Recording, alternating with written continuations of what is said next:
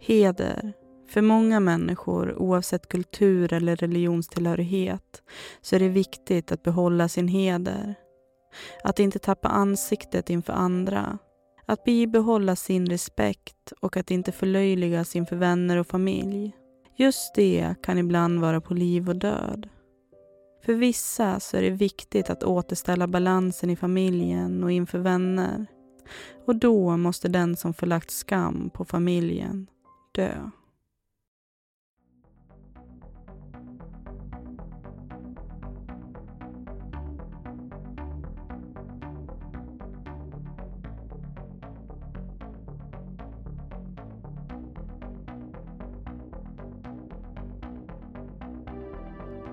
Hej och välkomna till Svenska mord med mig Sandra Durst.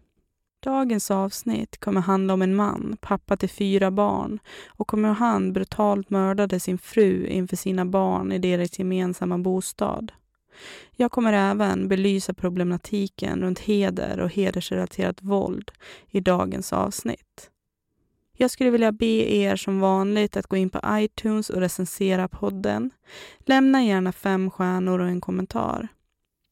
Här kommer avsnitt ett, Mones Ebrahimi och det hedersrelaterade våldet.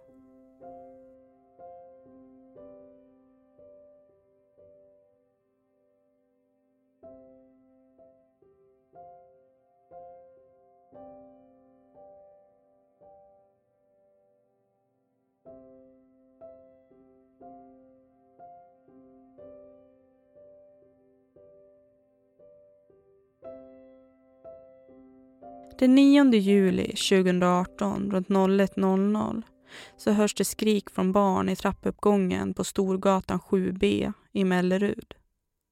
Grannar berättar om hur barnen skriker i ren förtvivlan, att pappa har dödat mamma och att de vill ha hjälp. Vid samma tidpunkt så inkommer även ett samtal till 112 där ett barn ber om att de ska skicka en ambulans, snabbt. Barnet är så rädd och gråter, ber flera gånger om att ambulans måste komma snabbt. Larmoperatören försöker hålla kvar barnet vid telefonen till dess att ambulans och polis har anlänt. Vad som har hänt i lägenheten är något man har väldigt svårt att föreställa sig. Och att sen veta att flera barn har fått bevittna sin egen mors död, det gör det hela mycket, mycket svårare.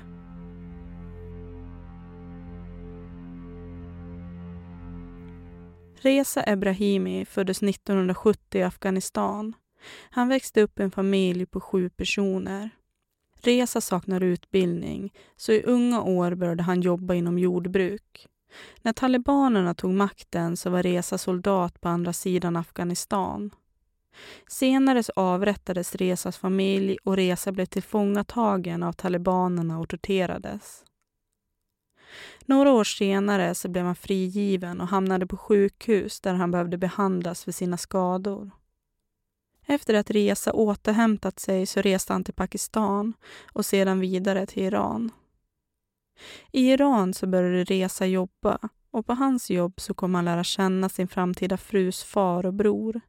Ett arrangerat äktenskap uppstår och Reza gifte sig med den unga Mones.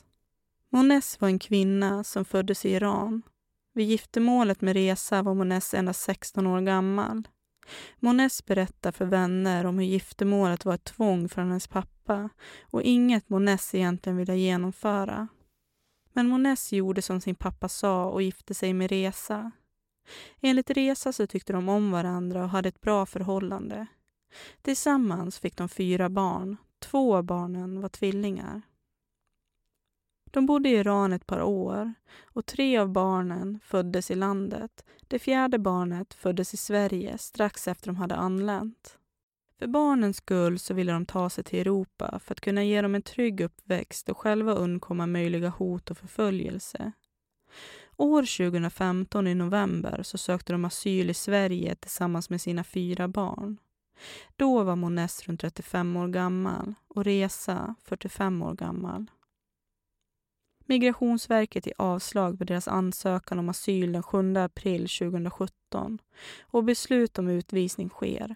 Och nu börjar det uppstå bråk mellan paret. Rykten börjar formas om att Resas fru Moness skulle haft en sexuell relation med en annan man. Vi kan kalla honom Osman. Och dessa rykten skulle ha nått Resa. Enligt vittnesförhör så har Resa en önskan om att hans fru skulle dö. Flera vittnen vittnar om att Resa skulle ha försökt strypa Moness med en sjal och att man kan se märken på Moness hals. Även att Resa uttalar sig om att han ska sticka henne med en kniv eller att han ska döda henne och fly till Afghanistan med barnen. Familjen är in till Migrationsverket den 2 februari 2018 för att förnya sitt LMA-kort vilket är ett kort som bevisar att barnen är asylsökande och har rätt att vara i Sverige under tiden man handlägger ärendet. I samband med det här besöket så berättar den ena dottern om hur Reza och Moness bråkar och om hur Moness inte vill bo kvar i familjen. Moness kallas därav till ett samtal den 27 februari 2018 där hon berättar att hon vill ha ett eget boende och att barnen ska bo kvar med Reza. Under det här mötet så berättar Moness om hur Reza slagit henne, men att han är snäll mot barnen. Handläggaren önskar att Moness ska anmäla händelsen till polisen. Migrationsverket hjälper Moness med bostad och hon flyttar till Resta gård den 28 februari 2018. Dagen efter så inkommer en orosanmälan till socialtjänsten från Migrationsverket om att barnen bor ensam i resa i Mellerud. Att en utredning bör göras för att se om pappan är lämplig att ta hand om barnen helt ensam. En månad senare så går Manest tillbaka till Migrationsverket och uppger att hon vill flytta tillbaka till familjen.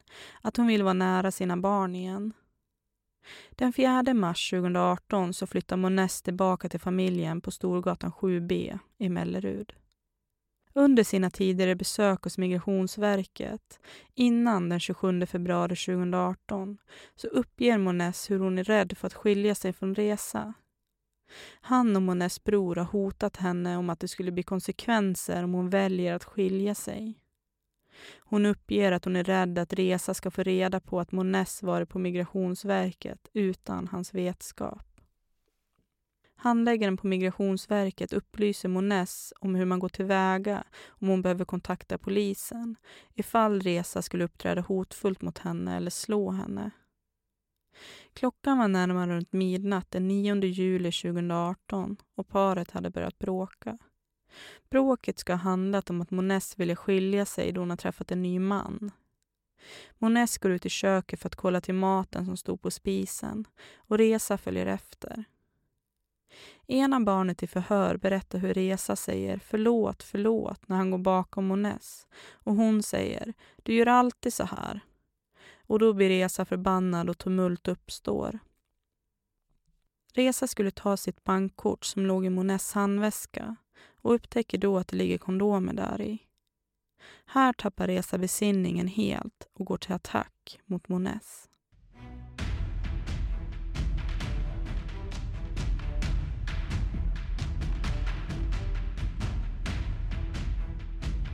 Han tar upp en kniv och försöker skära halsen av henne, men kniven var för slö så han byter kniv till en vass brödkniv. Moness försöker fly mot ytterdörren men Reza hinner ikapp. Nu hugger han henne i magen och skär henne i ansiktet. Han fortsätter hugga henne i magen med båda händerna om kniven. Barnen ser allt och försöker stoppa Resa, men de är inte tillräckligt starka och Resa puttar bort barnen. Barnen skriker på sin pappa att han ska sluta, men han fortsätter. När han har dödat Moness så säger han, nu kan ni leva gott. Barnen vittnar även om att Reza hotat det ena barnet om att den skulle gå samma väg till mötes som hen inte är tyst. Ett av barnen får tag på mobiltelefon och ska ringa till två. Men Reza tar telefonen och säger att de inte behöver ringa någon ambulans då deras mor redan är död. Men barnet får tag på sitt syskons mobiltelefon och ringer då 112. I larmsamtalet så hör man ett barn som är mycket upprört och stressat. Ett barn som vädjar till larmoperatören om att skicka en ambulans, om att mamma är på väg att dö. Larmoperatören gör sitt bästa för att försäkra barnet om att ambulans är på väg och att de kan prata under tiden de väntar. Enligt förhör med grannar i lägenhetshuset där familjens bostad låg så hördes barnen springa runt i trapphuset och skrika. Pappa har dödat mamma. Han har huggit henne. Hjälp. En del grannar öppnar inte sina dörrar för rädsla att bli inblandade. En del grannar går ut för att se vad som händer och försöker hjälpa. Och en del grannar tror att det bara är ett vanligt bråk och inte lägger så mycket intresse i det. En granne som hade sett Mones på morddagen sa att allt verkade som vanligt. Inget stack ut. Den här grannen gick upp till lägenheten när ett av barnen skrek att pappa hade dödat mamma. När hon kom upp till deras lägenhet så såg hon Reza sitta i trappen med ansiktet i händerna och sa Jag har dödat henne, jag gjorde någonting bra. Han sa även Se hur det går när man tar in en annan man i mitt hem. Grannen kunde se hur det låg två kondomer bredvid Moness huvud när hon låg i hallen vid ytterdörren. Kallblodigt mördad, kränkt in i döden inför sina fyra små barn.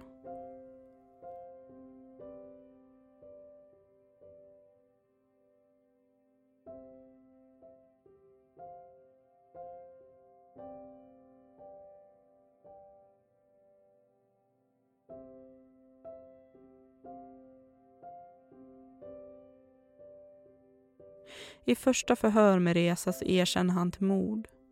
Men i senare förhör så tar han tillbaka erkännandet och hänvisar till minnesförlust under själva brottet. Enligt Reza så handlade han i oförstånd när han mördade sin fru. Han påstår att det är hans diabetes som har gjort att han hamnar i en så kallad hypoglymi och blivit aggressiv och inte vetat om att han mördat sin fru. Att han inte kunnat kontrollera sig. Enligt utlåtande från expert inom området diabetes så är det här inte möjligt. Hamnar man i hypoglymi så kan man ses som berusad, få ett yvigt rörelsemönster, ett sluddrigt tal och göra mindre ändamålsenliga saker. Att man begår våldsbrott och på ett sådant inriktat sätt är högst osannolikt. Reza påstår även att han har minnesförlust och att detta också ska bero på hans diabetes. Enligt utlåtande från expert så kan man få minnesförlust vid hypoglymi. Men då är den oftast kortvarig och vanligast är det att minnet endast kan bli lite grumligt och då ett fåtal minuter innan hjärnan ökar stressnivåerna för att reglera glukosnivån i hjärnan.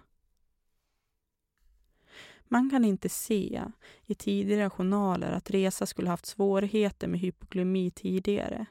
Det talar alltså emot att Reza haft hypoglymi under det att brottet har begåtts. Och om det skulle ha varit så, så skulle självbevarelsedriften göra att man hade snabbt åtgärdat det tillståndet självmant, då det är mycket obehagligt.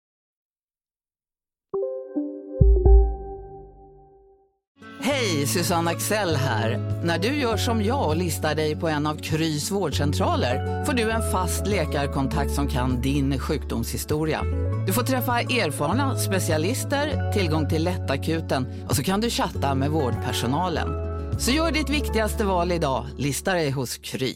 Njut av Max Selection El Maco med Premium Beef. Vår saftiga och lyxiga burgare av 100% svenskt nötkött och 100% fantastisk smak.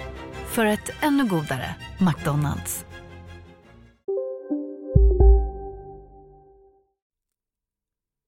Hedersrelaterat våld handlar om mäns förtryck av kvinnors kropp och sexualitet. Det rör sig om föreställningar om ogifta kvinnors oskuld och gifta kvinnors kyskhet. Det här har man försökt upprätthålla genom olika sätt att kontrollera kvinnan. Kontrollen kan visa sig genom att kvinnan inom familjen inte får utbilda sig, jobba eller till exempel hur man ska klä sig. Män förväntas kontrollera, disciplinera, bestraffa och i vissa fall ta livet av kvinnor. Om de inte sköter det uppdraget kan män bli bestraffade för det här. Män förlorar sin rätt till respekt om man inte visar att man gjort allt i sin makt för att återupprätta den kränkta ifrågasatta heden. Våldet är socialt godtagbart. Män som tillgriper våld anses göra en god gärning. Gärningsmannen förhåller sig till ett kollektiv oavsett om kollektivet är fysiskt närvarande eller inte. Det behöver inte vara överlagda handlingar, men det vanligaste är att det är överlagda handlingar. Hedersrelaterat våld behöver inte bara drabba kvinnor. Det kan även drabba män och pojkar. Någon som vanhedrat familjen ligger i zonen för att drabbas. Våldet kan vara psykologisk, fysiologisk eller social art. Att ha sex utanför äktenskap kan till exempel vara en sådan sak som gör att familjen känner skam över personen. Ett annat exempel är om du är man och är homosexuell. Även det drar skam över familjen och kan skapa sociala konsekvenser för alla inom familjen. Pojkar eller unga män i en familj kan sättas till att vakta och kontrollera sina systrar, mödrar och kvinnliga kusiner. De har även rätt att utsätta dem för våld. De män som tvingas till detta sätts lite i ett dilemma då de måste uppfylla familjens krav samtidigt som de förstår sin kvinnliga släktings vilja till ett eget liv. Ett problem som finns är att våldet i vissa fall kan normaliseras. Till exempel kan en syster tvingas att acceptera och ibland försvara en brors våld mot henne för att viss information inte ska komma fram till familjen, vilket skulle leda till värre konsekvenser än broderns våld. Därför kan hon känna sig skyddad av sin bror, trots misshandel och hot. I och med att en större del av släkten är involverad i hur en familjs barn, speciellt döttrar, uppfostras så har oftast föräldrarna inte ensam rätt att bestämma hur barnen ska bete sig. Om en far tycker att hans dotter kan få sminka sig eller ha en pojkvän så kan resten av släkten sätta sig emot det och tvinga en far att straffa sin dotter och rädda familjens heder. Våldet ska göra att familjen och släkten ska återfå sitt anseende och heder som anses ha förlorats för att personen som utsatts för våld inte betett sig som man ska. Att leva som barn i en familj där heden är central och mycket viktig, så är utbildning A och O. Här har skolan ett viktigt uppdrag genom att undervisa i sex och samlevnad. Här diskuteras din rätt till din kropp och vad som är okej okay och inte. Även skolan möter vissa svårigheter i sin utbildning. Vissa familjer vill till exempel att sex och samlevnad och idrottslektionerna ska vara könsuppdelade. Men enligt läroplanen så ska all undervisning ge chans till samarbete och utveckling tillsammans med andra individer oavsett kön. Att dela upp eleverna efter kön kan leda till diskriminering då det finns de personer som har en könsöverträdande identitet. Några varningstecken som man kan ha koll på när det kommer till unga personer. Föräldrarna vill att sex och samlevnadslektionerna inte ska gälla deras barn. Eleven är bevakad av dess syskon. Oro över att föras ut ur landet under semester och lov för att bli bortgift. Synliga skador av våld.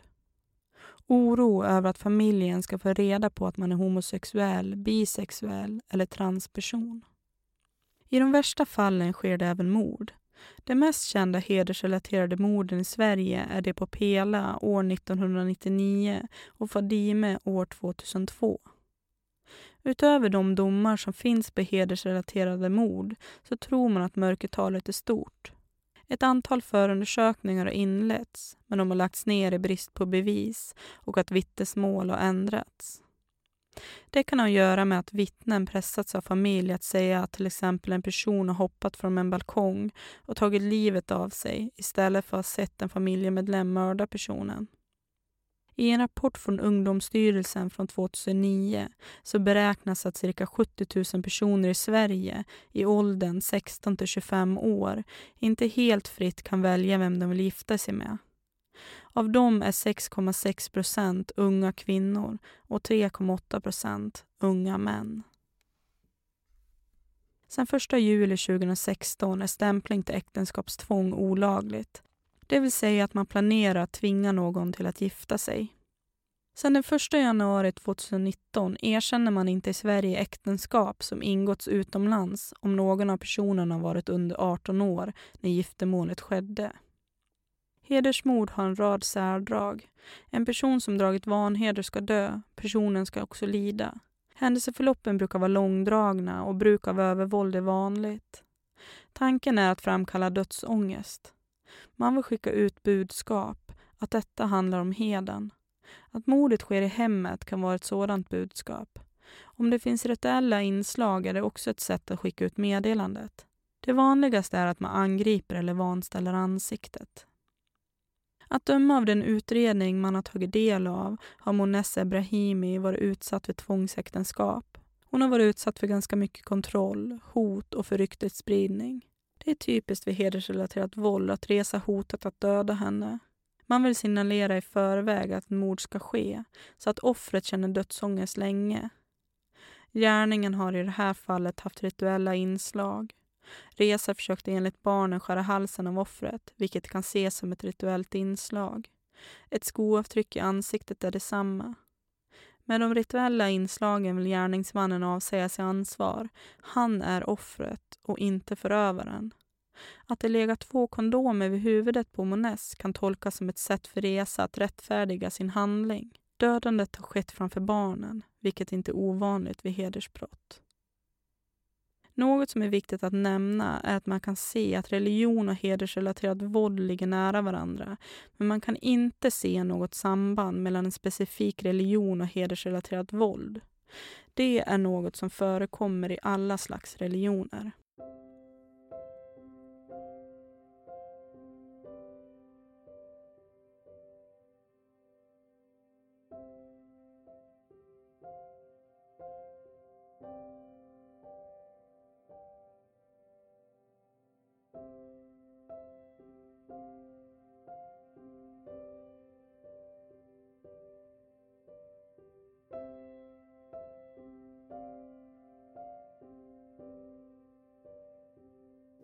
Obduktionerna av Moness visar att hon har fått utstå kraftiga stickskador.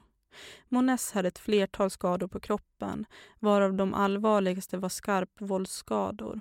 En av stickskadorna har gått till hjärtsäcken och har varit den dödande skadan. Längden på skadan är svår att mäta eftersom lungan kollapsat, men kanske runt 15 centimeter. En sådan stickskada medför att blod rinner ut från hjärtat, samlas i hjärtsäcken Pumpfunktionen komprimeras successivt fram till cirkulatorisk kollaps. Det kan ta några minuter. Om personen är vid medvetande eller inte kan vara väldigt varierande. Hjärnan förses inte längre med syrgas, men under tiden som processen pågår kan personen vara medvetande. Det fanns också stickskador på buken, men de sårkanalerna har inte varit omedelbart livshotande. Emellertid har det skadat tarmen och orsakat en skada på bukspottkörteln. Det kan inte utesluta svåra, eventuellt livshotande komplikationer av den skadan. Det går inte att säga i vilken ordning skadorna kommit, men ingen av dem har skett efter att Monessa avlidit. Skoavtrycket i ansiktet kräver att det fortfarande fanns ett aktivt tryck i blodkärlen och kom inte efter döden.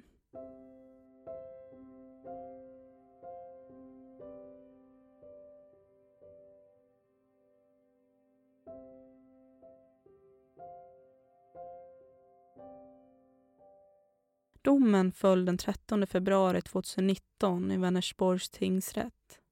Reza döms för mord, misshandel och ofredande mot barnen. För det här får han 18 års fängelse och utvisning på livstid. Man dömde Reza för ofredande mot barnen för att han puttat på dem kraftigt när de har försökt hjälpa Mones och även hindrat dem för att kontakta 112. Barnen har även fått utstått psykiskt lidande. I domen beskrivs det också innan mordet så var Reza sig själv. Han verkade inte må dåligt eller vara påverkad av något. Brottet är även synnerligen svårt och Reza utförde gärningen i deras gemensamma bostad, där Moness varit som mest utsatt och hon troligtvis känt sig trygg i hemmet och att barnen behövde bevittna hela händelsen. Enligt tingsrätten kunde de inte döma Reza för att mordet skulle vara hedersrelaterat då tingsrätten ansåg att det inte fanns tillräckligt med bevis att mordet var överlagt. Åklagaren påvisade dock flera olika bevis på att mordet kunde mycket väl ha varit hedersrelaterat och överlagt. Mot slutet av förhandlingarna i tingsrätten så valde man att göra en rättspsykiatrisk undersökning på Reza för att se om han begått brottet under påverkan av psykisk sjukdom. Utredningen visade att han varken innan, under eller efter mordet varit påverkad av psykisk sjukdom och därmed kunde han dömas till fängelse istället för vård. Reza ska även betala skadestånd till sina barn på mellan 60 till 77 000 kronor. Barnen omhändertogs av myndigheterna och de behöver inte lämna landet utan de får uppehållstillstånd och kan fortsätta leva i Sverige. Och förhoppningsvis läka de psykiska såren som deras pappa orsakat dem genom att ta deras trygghet ifrån dem, deras mamma.